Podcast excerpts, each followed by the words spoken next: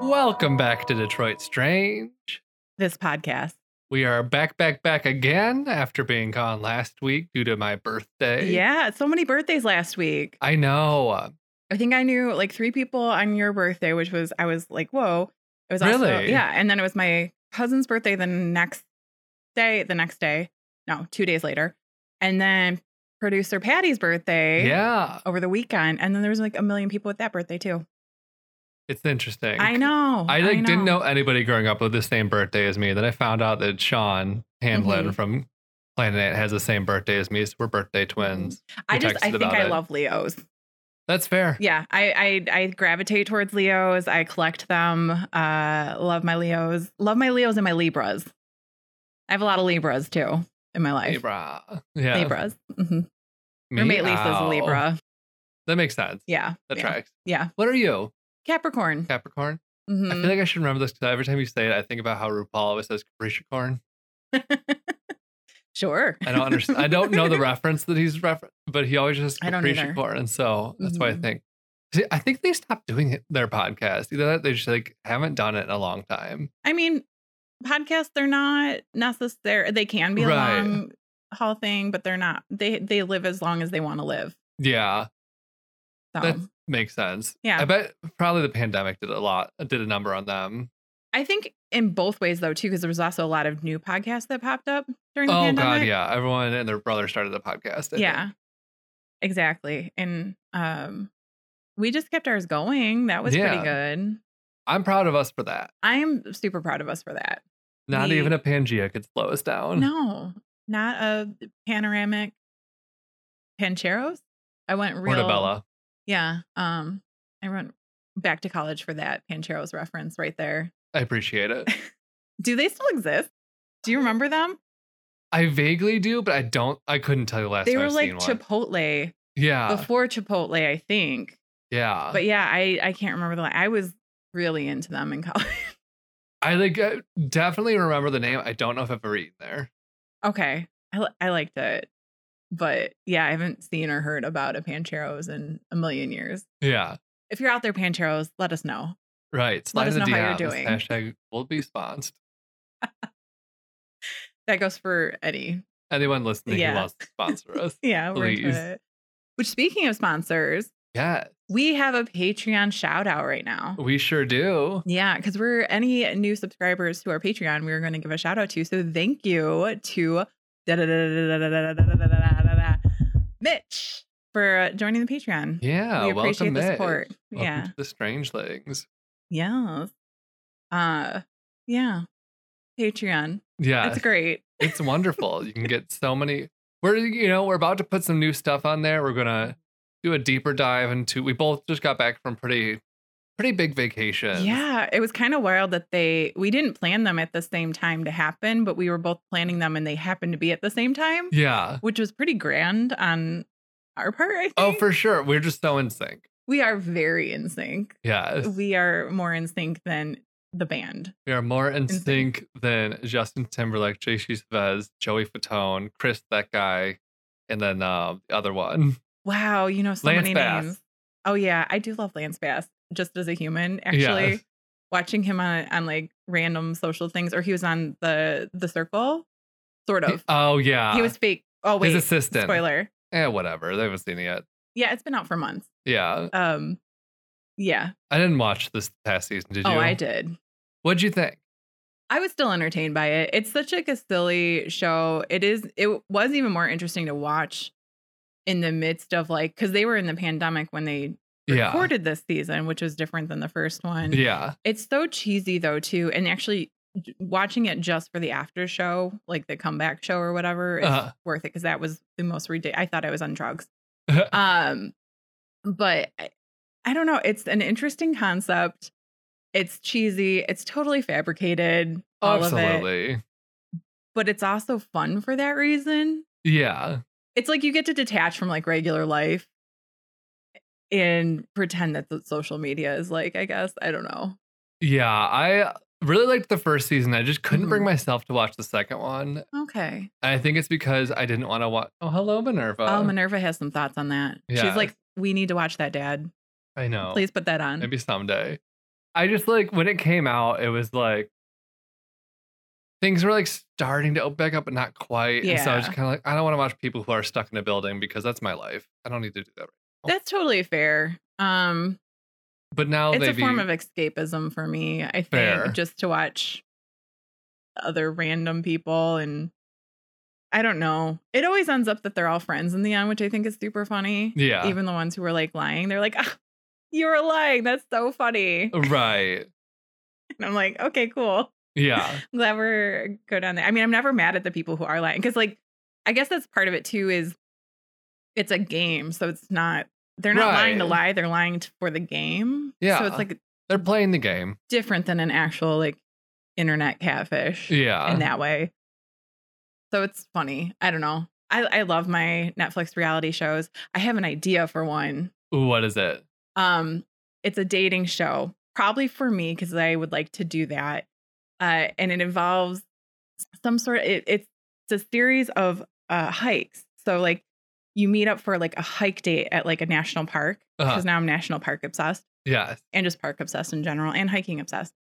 And you meet up and you go on a hike and then you get to decide if you would like invite them back to your campsite. Not for anything raunchy, just Yes. to like spend more time around the campsite. Yeah. and clearly there'd be a whole production team and stuff around too, so it'd be very safe yeah. kind of situations. But I think there's nothing like a hike to get to know how you're going to get along with a person. Because A, it's really nice and grounding. So there's some like really nice, oh, for sure. like just like down to earth things there. But also, there's always something you don't expect that comes up.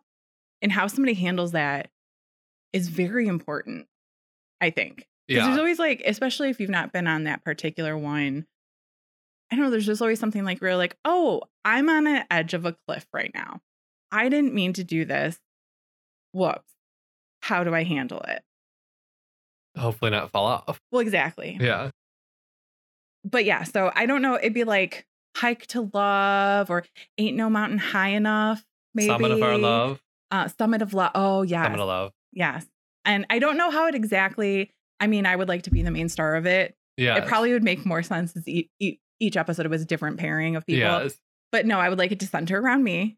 Uh, you're hiking like you're doing this like a really long hike. You're like hiking like across the state or some bullshit. Well, Like one of those trails that goes on forever, and at each like checkpoint, there's a new guy, and you have to choose if you want to meet the new guy or if you're really vibing with the other guy. I think that's what it is. Although I don't want to necessarily do the same trail the whole time because some Yeah. of those trails are creepy and scary, and there's things that hide in the Well, then you woods better at pick a night. man who's gonna protect you.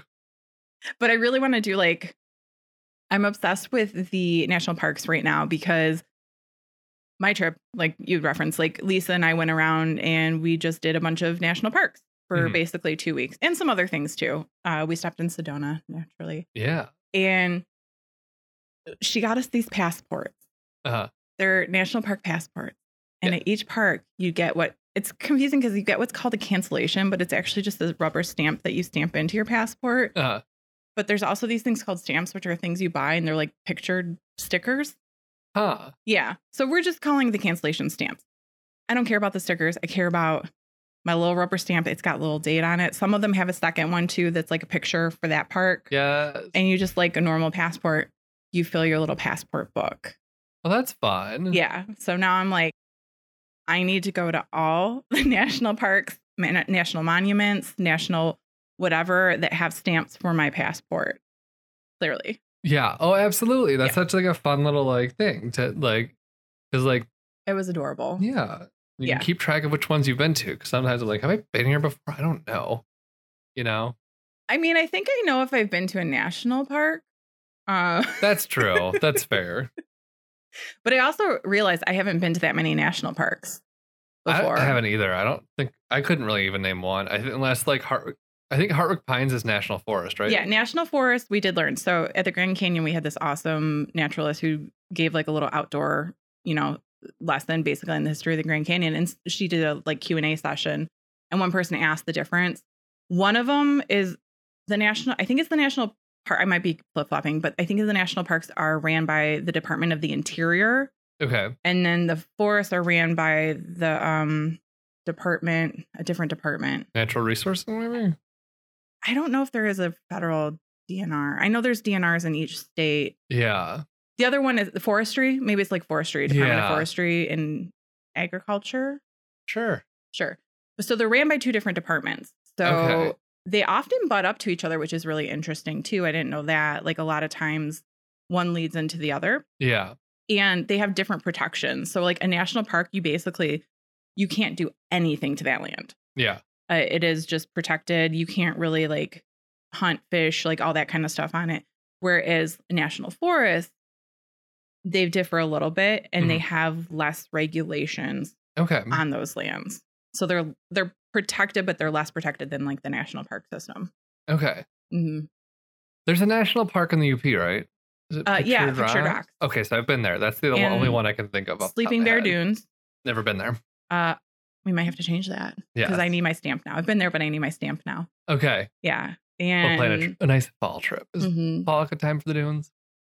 oh yeah, definitely. I love a Climbing good them is fall really trip. hot, so I don't want to go in the summer. Yeah. Mhm. We did go to the Indiana Dunes, which is a national shoreline. They do have a stamp, Ooh. and that's only like three or four hours away too from Detroit. that's not bad. No, no, but there's not a ton around here. Yeah. You do have to venture. Those are the, the I'd say, that I think the three closest. Okay. Yeah. Even the porcupines, they're a national forest, I believe, but they're not a national park. Gotcha. hmm Interesting. Yeah. It's systematically very strange until you start to like pay attention and you're like, Yeah.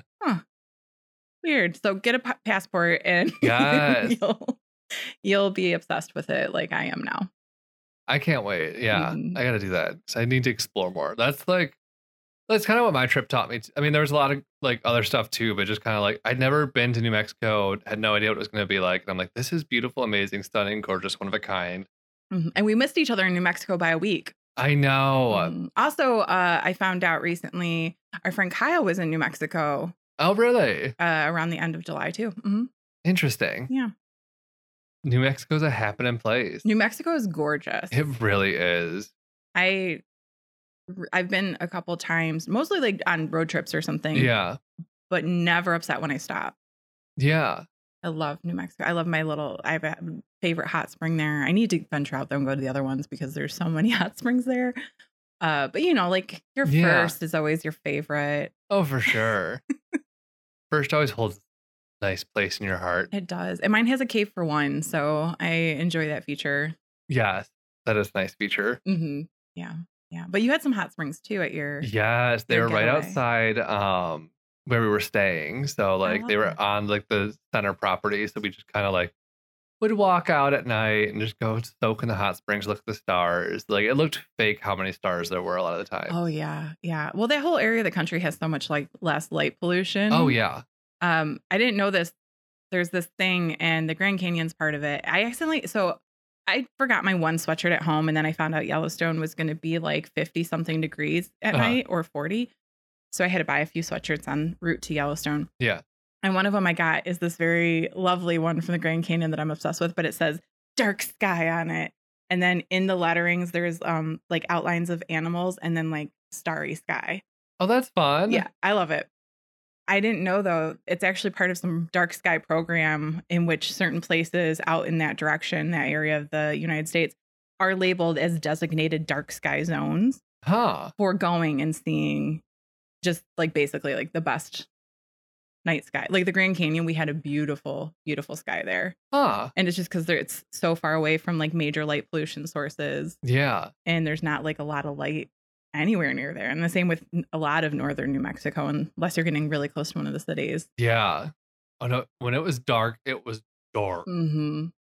I love that dark Yeah. sky. Yeah. is the name of one of my favorite songs by Nero.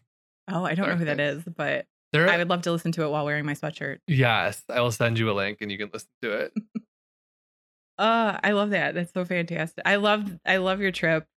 Yeah. I love that we both got to go see. We love Detroit, but it's really nice to venture out into the It Uh, was Mm-hmm. the woods. nice to get a change of scenery and Mhm. just like like it was nice for me just to like detach for a week. Just kind of like Mhm. get away from everything. Like I had my phone in airplane mode pretty much the entire week. The only time I turned it off was to like access Spotify.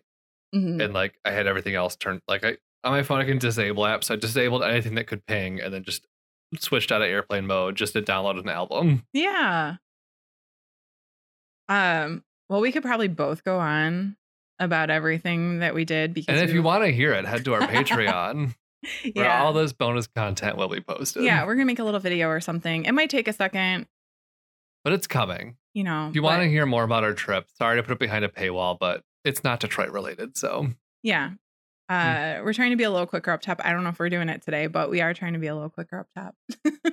well, but we had to I catch th- up. exactly. You made us a lovely drink. I did. And I'm I'm, actually enjoying it. I know you said calling it a Godfather Plus because a Godfather is traditionally. Godfather Part Two.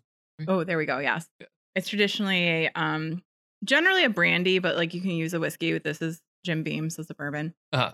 Uh, with amaretto. Mhm. Uh, but it's plus because I put a few bitters in it just for some fun. Yeah, just a little extra. Yeah, I like bitters. Yeah. But I do have a story for you. Lay it on me. And I'm not even going to start with have you heard, but have you ever driven down a little street called Woodward? I have. Okay. Uh, and actually, this is very appropriate right now because it is the Woodward Dream Cruise time, and I am avoiding Ugh. Woodward with all my soul. I know it's very like Scrooge McDuck of me to hate the Dream Cruise, but I hate the Dream Cruise. I here's the thing. It's fine, I guess. It's not for me, and I understand that it's not for me, and that's Yeah. fine. I've gone once just to like have the experience of actually walking through the festivities when there was Yeah. like things. I don't know what it's like now. For the most part, it just has in my life meant a lot of traffic uh, in the Same. areas that I live. Where As I live someone now, who I'm lives not in affected. Burndale, I just I just didn't go anywhere this weekend. I kind of just I- sat my happy ass at home. So we are going to talk about Woodward? Woodward, the man behind the name of Woodward, Okay. Augustus Woodward, Augustus, not Yeah. Woodrow. Woodrow Woodward. not Woodrow Ro- Wood Woodrow. That'd be I too can't much. do it. That's It too was- much wood it's for way one too much. name. Yeah, one man can't handle all that wood. No. No.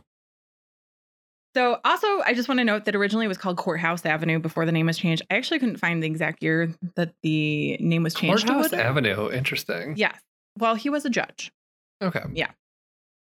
So he was born Elias Woodward in November of 1774 in New York City Okay. to luxury good importer named John Woodward, and his mother's name was Anne Sylvester Woodward.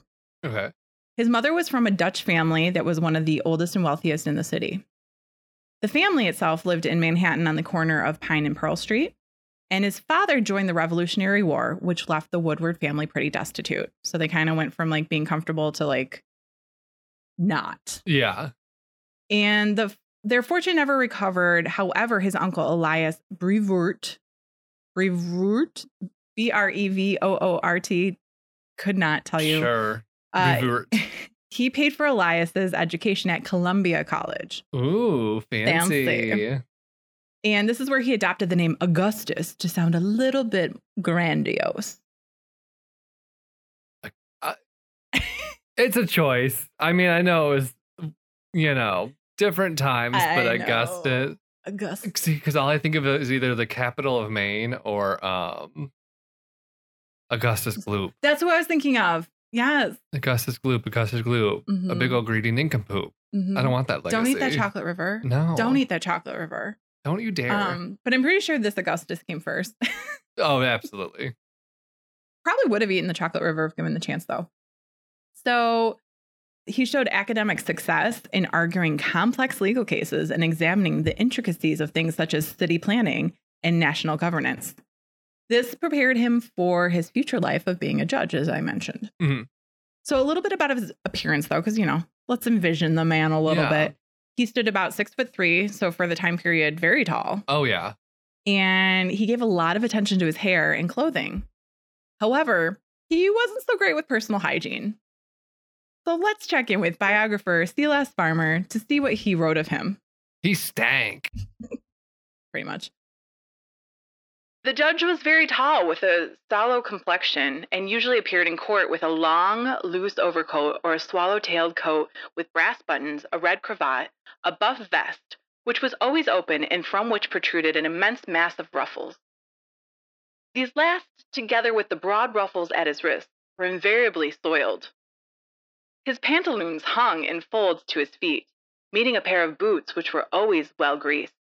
His hair received his special attention and on court days gave evidence of the best efforts of one tonsorial artist in town. He was never known to be full under the influence of liquor, but always kept a glass of brandy on the bench before him. In the evenings, he would go to Max and Conan's store and sit and talk and smoke his pipe and sip half a pint of whiskey until it was gone. Dope. Yeah. But never known to be under the. Never known to be under the fluids, Mm-hmm. just kind of always a little drunk. That might be contradicted later too. We'll see.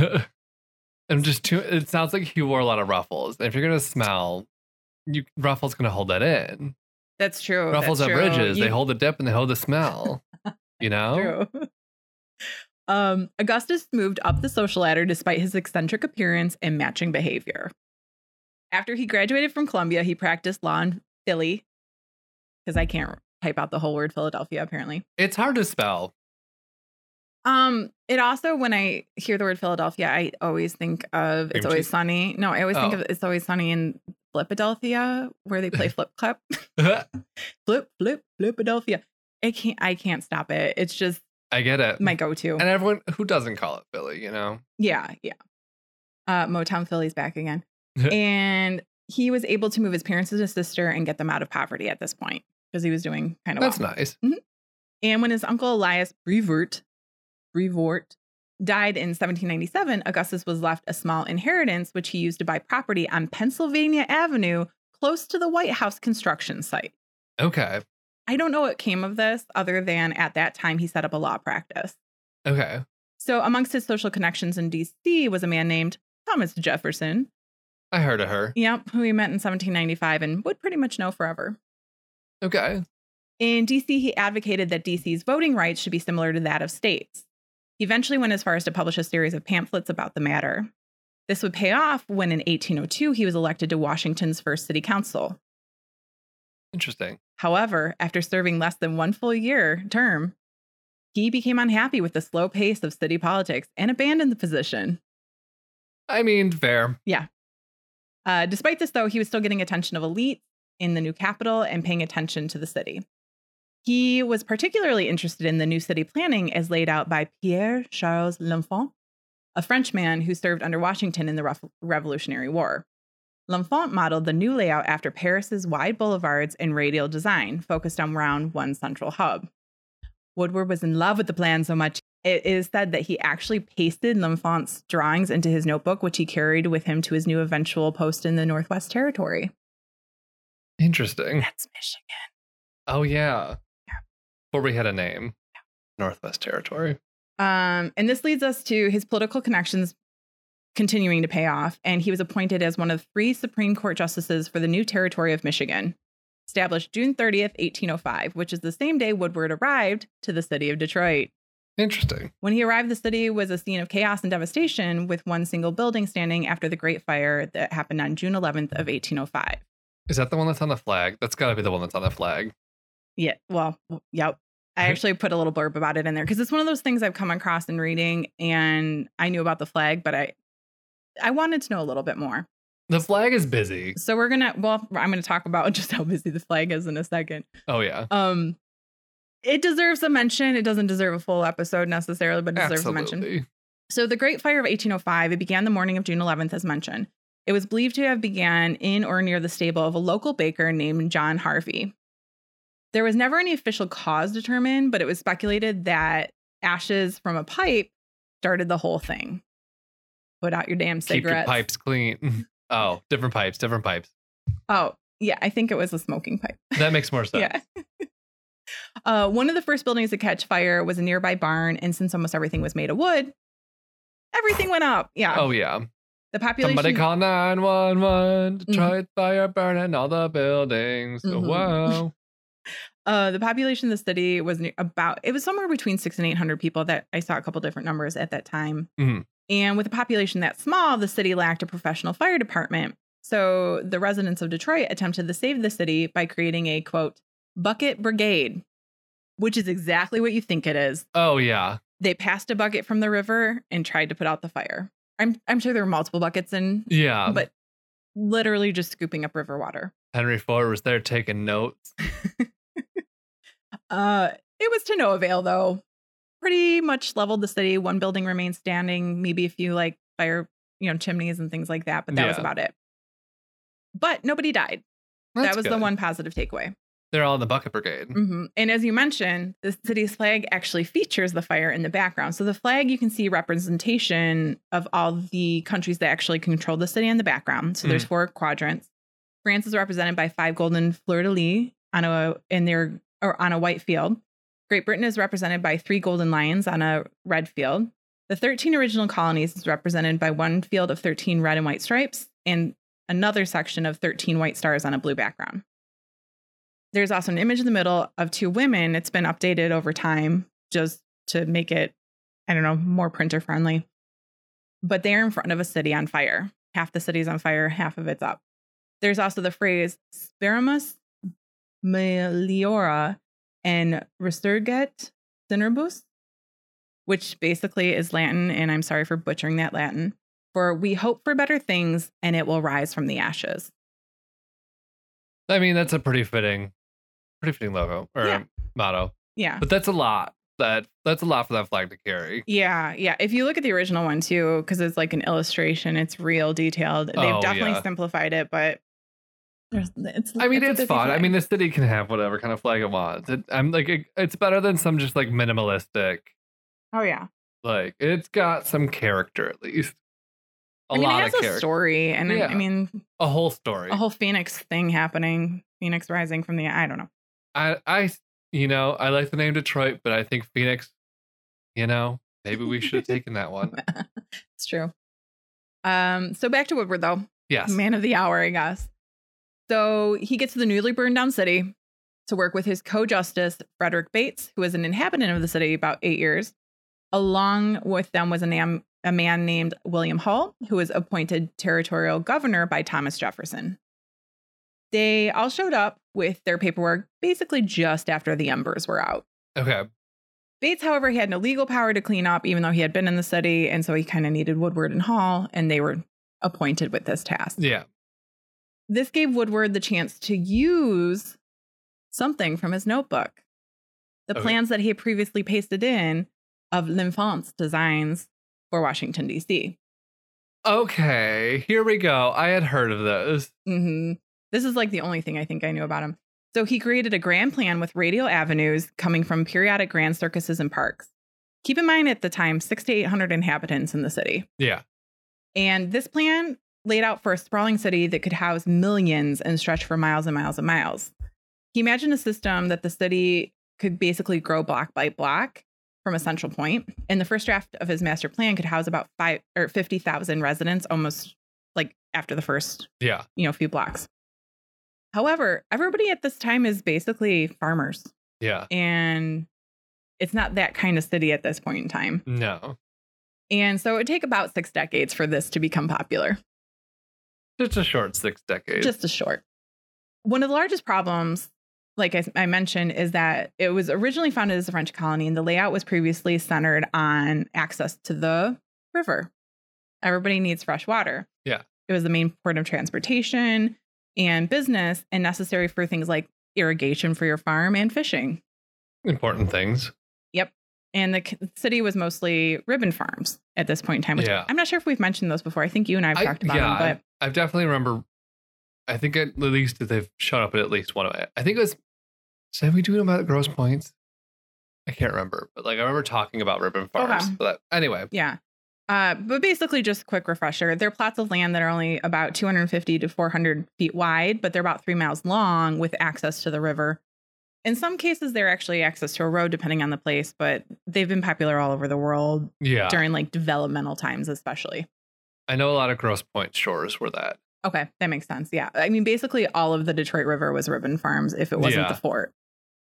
And nobody was interested in a 120 foot wide boulevard that would give them access to travel, empty roads, just to plow the rest of their field. Basically, nobody wants a longer commute. And I can appreciate that. Yeah. So he wasn't thinking about the people at the time. He was just thinking about this fancy thing he thought was cool, Right. which I mean, it's a good design for a sprawling city with lots of inhabitants, yes, but not that city at that time. Right. 600 people sitting there farming and everything's burned down, you know? Yeah. So he also overlooked another major thing. He saw no need to change the location of the fort, which was at Fort and Shelby Street at that Okay. time. The location offered high ground, which was definitely a good defense asset, but its guns were too far from the river to actually defend anybody coming in off the river, which is a main access point for anybody coming from out of town. Yeah. And this oversight would actually cause problems a few years later. Uh, after the rebuild, 1812, we'll get there basically the plan was doomed from the start. He thought too big, too fast, too far ahead, and he declared that Detroit would become a city. thriving with people characterized by industry and abounding in the production and arts which minister to the convenience and comfort of man. We got there eventually. Yeah. Wrong place, wrong time, Yeah. but I don't think he necessarily had bad thoughts. He just wasn't thinking about the actual people at the time. He was thinking like really idealistically and not like Yes, actually what the city needed. He was like, here's what I want the city to be at some point eventually. exactly. So he hired a Canadian surveyor to measure out the new streets, but Detroit Detroiters uh, went out on their own and just actually started putting up homes and barns wherever they wanted. They were like, Sounds about right. fuck this guy. And many of the times that didn't fit into his master grand plan. And most of the deals in those days were conducted via handshake, so it was pretty easy for them to do. Yeah. So, what did he do with all these frustrating developments, you think? Did he burn him down? He sulked like a grown man does. Yeah. With his Uh, ruffles. yes. His smelly ruffles. Yes. He just put his little head down in those smelly ruffles and just sat in it. Uh, basically, in October of 1805, he and Governor Hall left to present their new plans to Congress for approval. So, kind of still going forward with their plans. Mhm. He decided to stay in Washington in April of 1806. You know, visiting the fam- with fam, attending dinners with T. Jeff, T. Jefferson. I don't know T Jeff. T. Jeff with T. Jeff Tommy J. Tommy J. And meanwhile, in Detroit, there was basically a clusterfuck happening. There was a lot of lawsuits, and no house in the city was actually built in 1806 at all. Wow. By 1807, there was a petition from the citizens laying the blame on Woodward and Hall. One u- word used by the people to describe the two was bastonnois, a French Canadian term that basically ridiculed bureaucrats from the East Coast with no actual knowledge of what it was like to live on the frontier. The root word, I think, was like Boston. So I think it was like, mm, you're just so Boston, kind of. Yeah. There were many accusations of graft and profiteering also beginning to surface. For example, one of the first buildings finished in Detroit was Governor Hall's mansion on prime real estate on Jefferson Avenue land, which it used to be called land, I guess. Huh. I wrote WTF. I mean, Detroit residents still cleaning up from the Great Fire at this point, and yeah, this he's guy like, let comes me in build a house. on like good land on the river. Right. Another thing that might not have gone too well was when a wealthy man named James May scavenged the best bricks from all the fireplaces that were kind of remaining. Yeah. and decided to build a mansion house on 220 feet of riverfront property, which was quickly bought by Woodward and leased as a hotel and boarding complex. Interesting. Woodward also grabbed property on the northern outskirts where he plotted a model village, basically Highland Park today. Interesting. Mhm. I don't think anything that he modeled necessarily remains. I think that's just like, Right. That's just kind of like what he set up became Mhm. Highland Park. but I'm Interesting. wondering if that's why Highland Park is its own thing. probably, Yeah. possibly. I didn't look into that. That's just like a thing I'm thinking about right now. Yeah. Yeah. Another critique of Woodward came from a man named John Gentle, a Scottish trader who worked the riverfront for many years previous to the fire. He petitioned Woodward for the same property rights to land Detroiters were being granted because he had basically said anybody who was here before the fire, we're going to give you some land after Yeah. the fire. And his claim was denied, alleging that he wasn't a citizen and didn't deserve it. So John took his story to the national papers, and this wasn't good for good old Woodward who came off as greedy and grotesque. And basically, I kind of get the impression some comics were drawn about him. Yeah. I mean, yeah. yeah. Yeah. Smelly ruffles. Yeah. Smelly Ruffle Man. Gross. Yeah. And he basically, this would follow him the rest of his life. Fair. So, how did Hall and Woodward navigate all of this negativity, you think? Mindfulness. Well, yeah. mindfulness, they sat down and calmly came up with a plan together. Just kidding. Uh, instead, they participated in petty battles over whose authority should hold greater power in the city. Sounds about right. Yeah. This battle would basically halt all legislative progress in the city and kept a provincial town with supply problems. So, Work real great. or don't work apparently. Yeah. Hall, who was governor and commander of the military forces at this time, formed a militia for the region and reluctantly appointed Woodward a colonel of the 1st Regiment. Hall would later go on to state that Woodward demonstrated Remarkable levels of incompetence and bravado in his impractical placement of batter positions. so it's like he almost appointed him just so he could like Shit on him. yeah. Woodward took offense to this and gave up the commission and fled to Frenchtown, now known as Monroe. Okay. Yeah. Love that. Another instance in which he fucked up was the first Detroit bank debacle. This one's real good. Okay.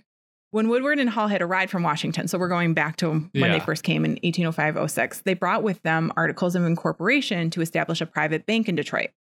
This would be backed by investors from the East Coast. But it was later discovered the investors had no collateral of their own and they were relying on loans to feed into the bank funds. No, that sounds great. So, Yeah, they used borrowed money to create borrowed money or money to borrow. Yeah. No, I'm sure that worked out really well. So Woodward was named president of the Bank of Detroit, and he fought for a 100 year bank term and the circulation of $1 million in bills, even though the actual capital the bank held was much, much less. He approved the construction of a massive stone building, of course, with iron vaults and a ginormous floor plan, even though at this point, most residents, again, still living in like tents because of the fire. Yeah. So, needless to say, the bank failed. And What? know. I'm shocked. so weird. And the fault fell on poor old Woodward. I don't know why. However, the bank's investors had actually engineered the whole thing as a scheme. He was a pawn. Damn. They wanted to pass valueless notes off in eastern cities, uh, knowing that by the time they were redeemed in Detroit, they would be Detroit's problem. So basically, early money laundering. cool. Just off to a great start. Where, God, Detroit really just got the shit under the stick, like early on. It sure did. So Woodward didn't stand alone in all of his buffoonery, though. He did have a right hand man named Griffin. And along with Griffin and some men by the name of Bates and Witherall, they put together a judicial system in the new territory as well. But records show a mixture of really over the top ideas Uh, I- and ideals that failed on technicalities, or as I'm now calling it, the Woodward way. Uh, his judicial style was somewhat erratic. He would actually, though, go on to make some rulings that would shape the landscape of the nation decades later. And some of them, I will say, were positive. Well, I'm just going to dive into it. yeah. So in 1787, so we're going back a little bit, the territory of Michigan deemed slavery to be outlawed. But British citizens were protected from this and could bring slaves with them since British law still allowed this in the North American territories. Damn. hmm This is real wild. Uh, another piece of British law from 1793 said that when children of the enslaved turned 25, they were to be emancipated. So, British occupation of Detroit until 1796 would further create more complexities in this because there was a lot of British, people. living here. And in September of 1807, a British property owner named Tucker purchased an enslaved family in Canada and moved them to Detroit. Their names were Peter and Hannah Dennison, and they had four children. Tucker declared that Peter, Peter, Peter, Peter Malark. Peter and Hannah would be freed when his wife died, but that their children would stay enslaved. Woodward seemed to disagree with slavery in general, which is good. That's a good thing, Yeah at least. Yeah. but also felt an obligation to the law. So he was Mm. like, yeah, it- it's a little tricky. And in his ruling, though, of the case, he declared, The slave trade is unquestionably the greatest of the enormities which have been perpetrated by the human race. The existence at this day of an absolute unqualified slavery of the human species in the United States of America is universally and justly considered the greatest and deepest reproach. don't disagree with that. Yeah. Uh, about a month or so later, he ruled in another case also regarding the issue of slavery. 22 year old Jane and 18 year old Joseph were enslaved by Richard Pattinson, a merchant from Sandwich, Canada. Yeah. Things being named Sandwich, because that was the original name of Hawaii, was the Sandwich Island. And by original name, I mean the Yum. Mm-hmm. original name white people gave it. Oh, boo. Yeah. Sandwich Islands. named after the Earl of Sandwich. Not creative. no. Not creative. And he brought them to Detroit on a trading mission and they escaped to Smith Tavern. Smith and his patrons protected them from getting recaptured by Pattinson, and a fight ensued in the tavern, with the case eventually going before Woodward. Woodward interpreted the law in a way, due to technicalities of it, to free Jane and Joseph, which is great. Yeah. Basically, he ruled that slavery was legal in Michigan in cases where the enslaved were already enslaved by British settlers before the Jay Treaty of 1796, or if they were fleeing an American state in which slavery was legal yeah. good things. So news of this reached the Denison children, who were Mhm. still enslaved at this point, and they saw an opportunity. The three oldest Denison children were born during the same window of time that Woodward had declared it permissible for enslavement, but he also ruled that fleeing slaves would not be persecuted. So Elizabeth Denison and her siblings crossed into Canada, where they were free from the, the ruling, and they returned a few years later, Mhm. after I believe they were of age. And now, according to his rulings, they weren't to, they were to be emancipated Nice. because they had like flown, fled, fled, That's fled. what Fulham. Uh, and just a nice side note because it's nice. Elizabeth, as a free woman, went on to be the first woman of color to own property in Detroit. Hell yeah. So the Woodward ruling, unfortunately, also allowed future slave catchers to travel to the city, though, to pursue escapees, Mm. which would cause a whole slew of problems down the line, obviously. So this is one of those things that, like, I want to be like, oh, it's so good, but there's still some Like two bad with steps it forward, too. one step back kind Yeah. of thing. So how do you think he handled rulings with the indigenous inhabitants of the area? Not Ah, well. Well, uh, they were pretty complicated. His his rulings. Oh, good. He held the American Indian population in the area in low regards, so he did not really have a lot of respect for them. And when trying to do rulings over disputes between the colonists and indigenous populations, he often had problems due to culture and language barriers. Yeah, Yeah. of course he would. So during one dispute, he remarked, "quote More than one erring brave went to the gallows without the slightest understanding of how he came to be there. Oh, God. Mm-hmm. So he like knew that was happening, but then because he was following the law, he didn't like take things into consideration. Yeah. But he knew he knew he was doing that. Yeah. Oh, for sure. Yeah. So through practice, he developed possibly a new outlook though. And much later in 1822, so we're going ahead a little bit. Uh, Menominee man, I've never seen this particular tribe name before, Okay. so I don't know, but M O N O M I N E E, and a Sure. Chippewa man were on trial for murder, and was quite common. Neither spoke English or French.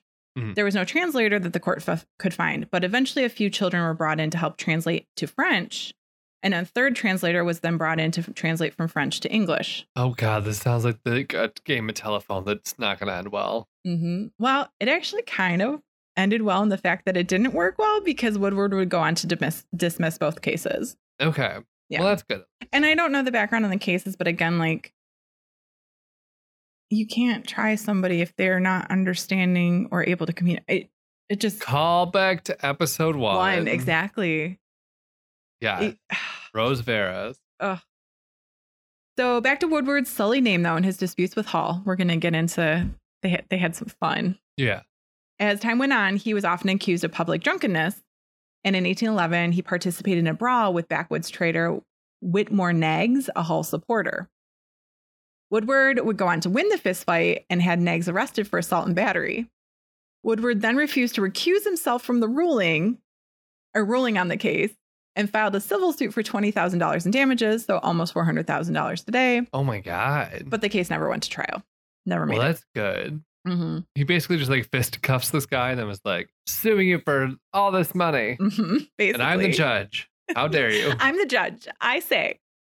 Um, this, along with other battles, led to allegations that Woodward was abusing his judicial power. Shocking. Gee, yeah, I don't know. And at least twice yearly, petitions were sent to Congress to impeach him, but to no avail. So disputes between Woodward and Hall continued. Hall was in Washington from the winter of 1811 into the summer of 1812, just in time for the good old War of 1812 to cause yeah. a huge ripple in the city. Little about William Hall. He was an American general, and in 1812, he w- would have been 59 years old, and he was a veteran of the American Revolution. General Hall would go on to surrender Fort Detroit and his 2,000 man army to the British without a fight, basically, during the war.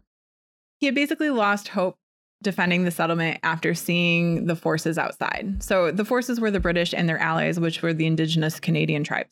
Yeah. And British General Isaac Brock allowed most of Hull's army to return to their homes in the frontier, but the U.S. Army troops were actually taken prisoner to Canada. Fort Detroit was declared a part of Great Britain, and Shawnee Chief Tecumseh had the change to increase raids against American the American positions in the frontier area. So it kind of like heated things up. Yeah. The night of August 15th, 1812, Woodward was awakened by cannons from across the river. He jumped out of bed to see a bullet pass through his wall and hit his bed and explode the contents of his pillow he had just been lying on. Shit. His bedding was shot across the room and into the fireplace on the other side. Which probably caused more fire. Maybe there wasn't anything about it. I don't think there was a fire. He was sleeping, so I don't think he had a fire going necessarily. That's usually and a I good think idea. this is to have fires. is this August? What what month did I say this happened in? Yeah, August. So this was Oh, in yeah. August, yeah. As mentioned, General Hall surrendered Detroit, and Woodward was actually one of the few left behind after Brit- the British demanded hostages to assure compliance from Detroit. Hall would leave a man named Henry Proctor in charge of Detroit, and Proctor offered Woodward a position as Secretary of the Territory. This put Woodward in a very precarious situation, though. If he accepted it, he would be under foreign government and therefore con- it would be considered treason. Uh huh. So he quickly started sending letters to Washington, claiming his innocence and defending his actions as necessary temporarily for the citizens of Detroit. So he was like, "Huh, I got I have to say yes, but like, don't be mad. Right. I had to say yes. Um, which I mean, Legit. he did. Yeah, that was. I mean, he legitimate. was the pioneer of CYA, the office setting. Proctor would go on to be pretty vicious and tyrannical and pretty dangerous for the city. He did nothing to stop the British Native American allies from taking over settlements and attacking citizens. And Woodward had very little power. He did, however, organize private funds to ransom hostages from the raids and also help secure housing for refugees of the attack that occurred on, occurred on Fort Dearborn. And he also arranged for the safe transport of the survivors of the River Racin massacre in January 1813 in Frenchtown, again, modern day Monroe. I'm Okay. going to tell you a little bit about that because I've never heard of the Raisin River Massacre. Have you? I've heard of Raisin River, but Okay. not the massacre. Well, get ready for the massacre. Uh, in January 18th, as mentioned, 1813, the American forced the retreat of the British and their allies from Frenchtown, which had been occupied. So they made a minor victory. This was part of the U.S.'s plan to retake Fort Detroit. While initially the attack was a success, British and Native American forces launched a surprise counterattack four days later, and the unprepared American side lost 392 soldiers, and 547 were taken prisoner. Dozens of wounded prisoners were murdered the next day, with more being killed if they couldn't keep up with the march to Fort Malden, their next destination. God. This would be the highest number of casualties in the War of 1812. So Woodward was trying to help basically like those areas. So he was actually doing good in this time. It's kind of weird. Yeah. During occupation, all legal hearings were suspended, so he could avoid any condemnation of treason. And Woodward basically was an intermediary and organizer, as mentioned. His constant letters to Congress that I told you about were also telling them about the state of the city and eventually helped secure aid by way of food, clothing, military reinforcement that would eventually go on to reclaim the city. Uh-huh. So much that residents started sending testimonials t- to Congress of all the good work that Woodward was doing. That's good, I guess. Yeah, so he kind of had like a weird redemption because of this like shit circumstance.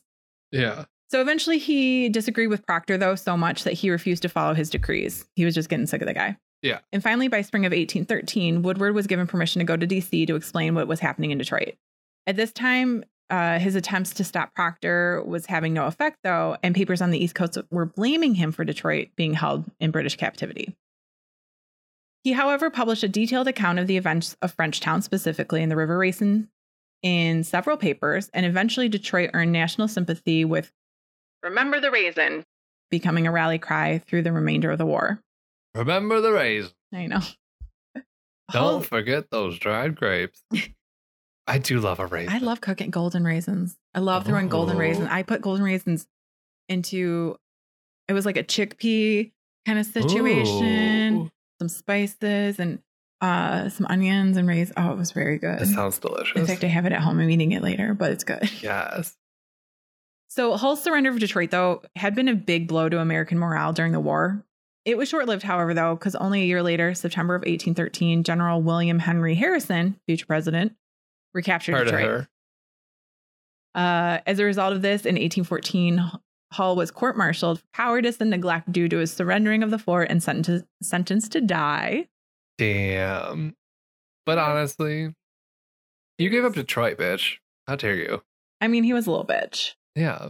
but he actually it was revoked by President James Madison for his service in the Revolutionary War. Ugh, I guess death is a little extreme, but Well, it's dramatic. drama queen. I mean, just put him out to pasture. right. Should they drop him in Minnesota or something?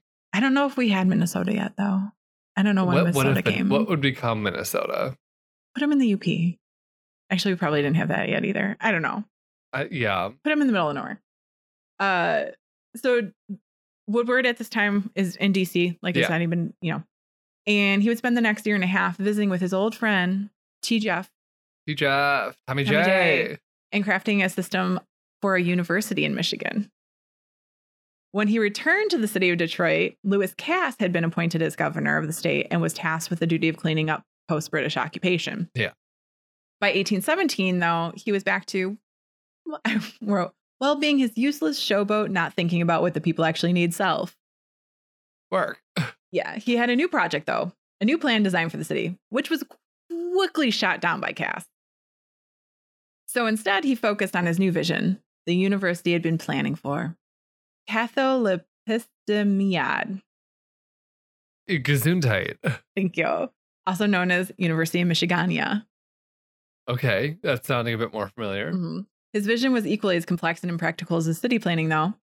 He envisioned 13 apartments, which he called didaxum, a word made up by him, and all would be overseen by the universal science of catholepistemia. Sure. These were both made up by, by him. They have Greek roots, but they were both made up by him, these words.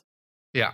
So the new school would be more than just a university, though. It would house administration of schools, museums, libraries, research labs, botanical gardens, and every aspect of civic and intellectual life. Mind you, the city could barely afford to feed people at this point. Like, there'd just been devastation after devastation within it. It was Yeah. still rebuilding, like, everything's going on. Um, so he was again ridiculed and labeled absurd, but the stu- school was still built. uh, this is absurd. It's bullshit. I won't have it, but we're going to Let's build it do it. anyway.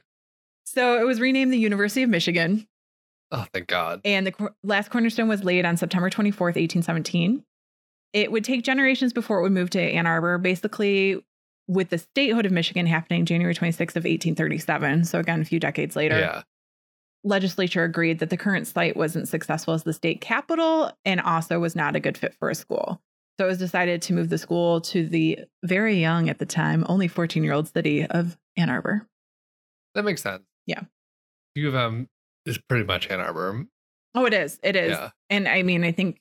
I it- from what it sounds like, it sounds like Ann Arbor embraced it too. Like they were like, Oh, "Oh, yeah. business for us. Oh, people for us. Okay, cool." So it worked out well. Yeah.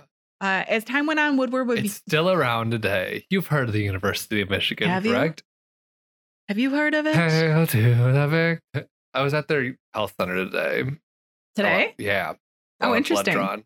Interesting. Yeah. I haven't been there in a while. I mean, it was the Northfield location, so it wasn't like the big house downtown. I mean, yeah. And we got time for the main hospital. No, we love U of M. Oh, for sure. Yeah. Uh, so as time went on, Woodward would become less and less prominent. In 1819, Congress started to allow representative election, and of course, Woodward took a go at it. Oh, an election? They'll love me. They'll love my smelly, ruffled ass. He was beaten by a landslide by William Woodbridge. Okay. a close connection to Cass. But Woodbridge, within a year, disliked the position and left it. Know what you're getting into. If you're- right. What, what? What's with all these men leaving their? What? I mean, if you're really not doing your job, like please do leave. I support that. Like if you're not it's gonna hard. do it. Hmm. I don't uh. want to do it anymore. Yeah. Ugh. So Cass called for a special election to reassign the seat, which Woodward ran for again. And Did he can you win guess this the time? outcome? I guess he didn't win. He, didn't find lost them for once breeze. again. He Mm. lost hard, this time to Solomon Sibley. He then challenged it, but a recount on Michelle McEnna confirmed Sibley's win. They were like, no, He no, won. it was right. It was right. So, to pour a little more salt on that, too, two years later in 1824, the Detroit Bar Association published a denunciation of Woodward, Damn. mhm, claiming he was unfit for the position, or in their words, his Entire want of practical knowledge coupled with habits on becoming his station. He was also charged with an intemperance after a time that he stumbled into court, a court hearing, and needed to be propped up by an assistant to get on the bench. Oh, Woodward, Not a good look. no. He claimed it was a combination of cold medis medication, but no one bought it, basically. Right. Well, I mean, it was the early 1800s. I was gonna say like the like late 1800s. Like, I would buy the cold medicine excuse because it probably had heroin in it. You know, It probably did in the early 1800s, too. they hadn't invented it yet. Oh, it But- probably had some Oh Rat yeah, it had some kind of poison. nonsense. arsenic. I don't know. you have a cold? Here, lithium. Yes, exactly. Um, the same year, though, Congress got rid of the outdated system of appointed governors and judges and replaced it with elections for those seats as well. Lovely. So, needless to say, he was removed from the bench that same year by President Monroe. And he advocated himself for a diplomatic position in the Latin Americas, but was denied. But in a twist, with him leaving the city, Detroit threw everyone for a loop and decided he needed to be celebrated. uh, February of 1824, there was a large, fancy festivity uh, held for him at Ben Woodworth's hotel. Do you think they're just like, oh, he's finally leaving? Let's throw him a big party so he thinks he cares and he'll never come back. Maybe, I don't know. But word of it kind of spread and it traveled as far as Washington. And it must have worked for his favor because later that year he was appointed a territorial judge in Florida. This is where this is the first instance of a snowbird. Seriously. Woodward was the OG snowbird. He was, he was. He arrived in October of that year, so snowbird timing, Yes. and he somehow charmed the citizens of Tallahassee. this was a familiar looking scene as Tallahassee at this point was basically a frontier town, much like Detroit had Yeah. been back in 1805, although they didn't have a giant fire right before that, but you Yeah. know. And he was able to dive into botanical studies and found a social life in the city with prominent settlers who apparently threw great parties. Occasionally, we have to rule in a minor case or two, but that was about it. Nothing too big. This was short lived, however, after a few years, he contracted an unknown disease in the new climate, and he was never diagnosed because medicine was different. Yeah, they were like, uh, you got something wrong with you. We're just gonna take Oh, that you're leg. dying. We're gonna take that leg. Yeah, you're dying. Yeah. And on June 12th, 1827, he passed away at the age of 52. Damn. And that is Augustus Woodward, Elias Woodward, and all the buffoonery. So much buffoonery, tomfoolery, shenanigans. But you know what? I can't say I like him at all. No. But it's a great name for a street. It's a it's a fine name for a street.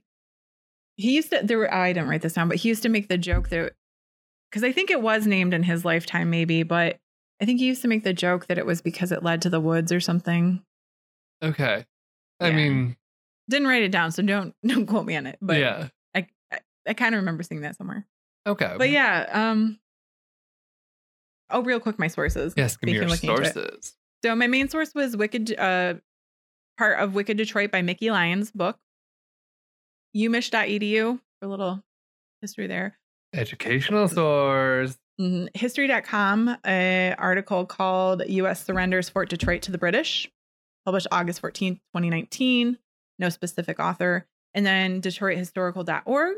And then, of course, little dash of Wikipedia. We love a dash of Wikipedia. Yeah.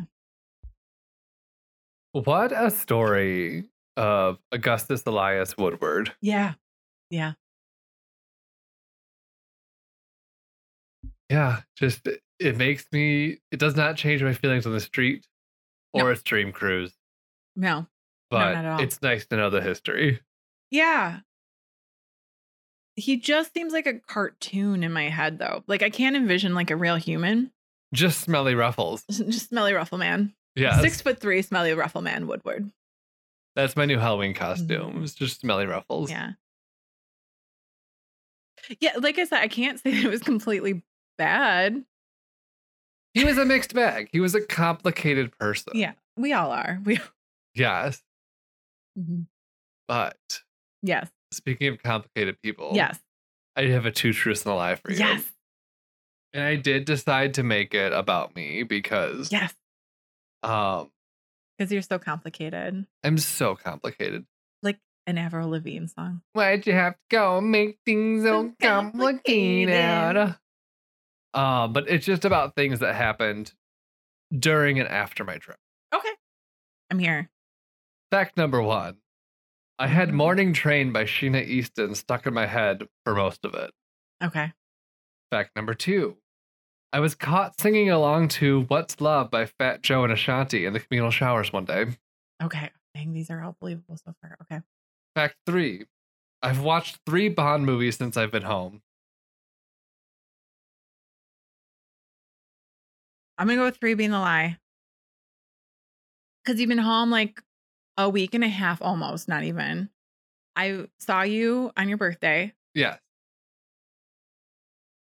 I know you saw Family, which you could have watched a movie with family, but also like it takes time to see Family. Mhm. But you didn't leave your house this weekend to go to Wood. Uh, I'm just I'm I'm sticking with my guns. I'm sticking with that one. They're all bel- so believable, but I have to go with that one because That is the lie. yes, Do you want to know why? because you've watched four. Six. Oh my god! I yeah, I've been home for a week and a day, and I've already watched six Bond movies. That's okay. That's fine. Uh, but yes, for most of the trip, I had fucking Morning Train by Sheena Easton stuck in my that head. doesn't surprise me at all for some reason. I was like, yep, that tracks. that done. tracks. And so, like, yeah. Um, so basically, like, our rooms, we had like a half bath in our rooms. We had like Mm, mhm. a toilet sink, but like the showers, there was like three like showers, and there was like a shower room basically. And like, I went in there and I was alone. and I was like, I need music. It's been so long since I've had a jam sesh of just me listening to music.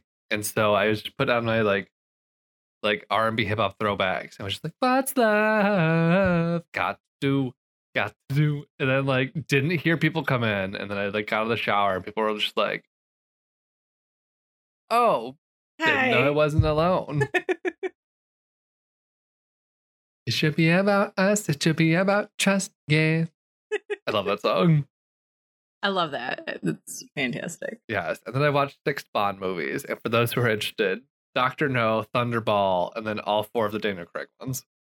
Wow. Yeah. Dedication. Yeah. Right there.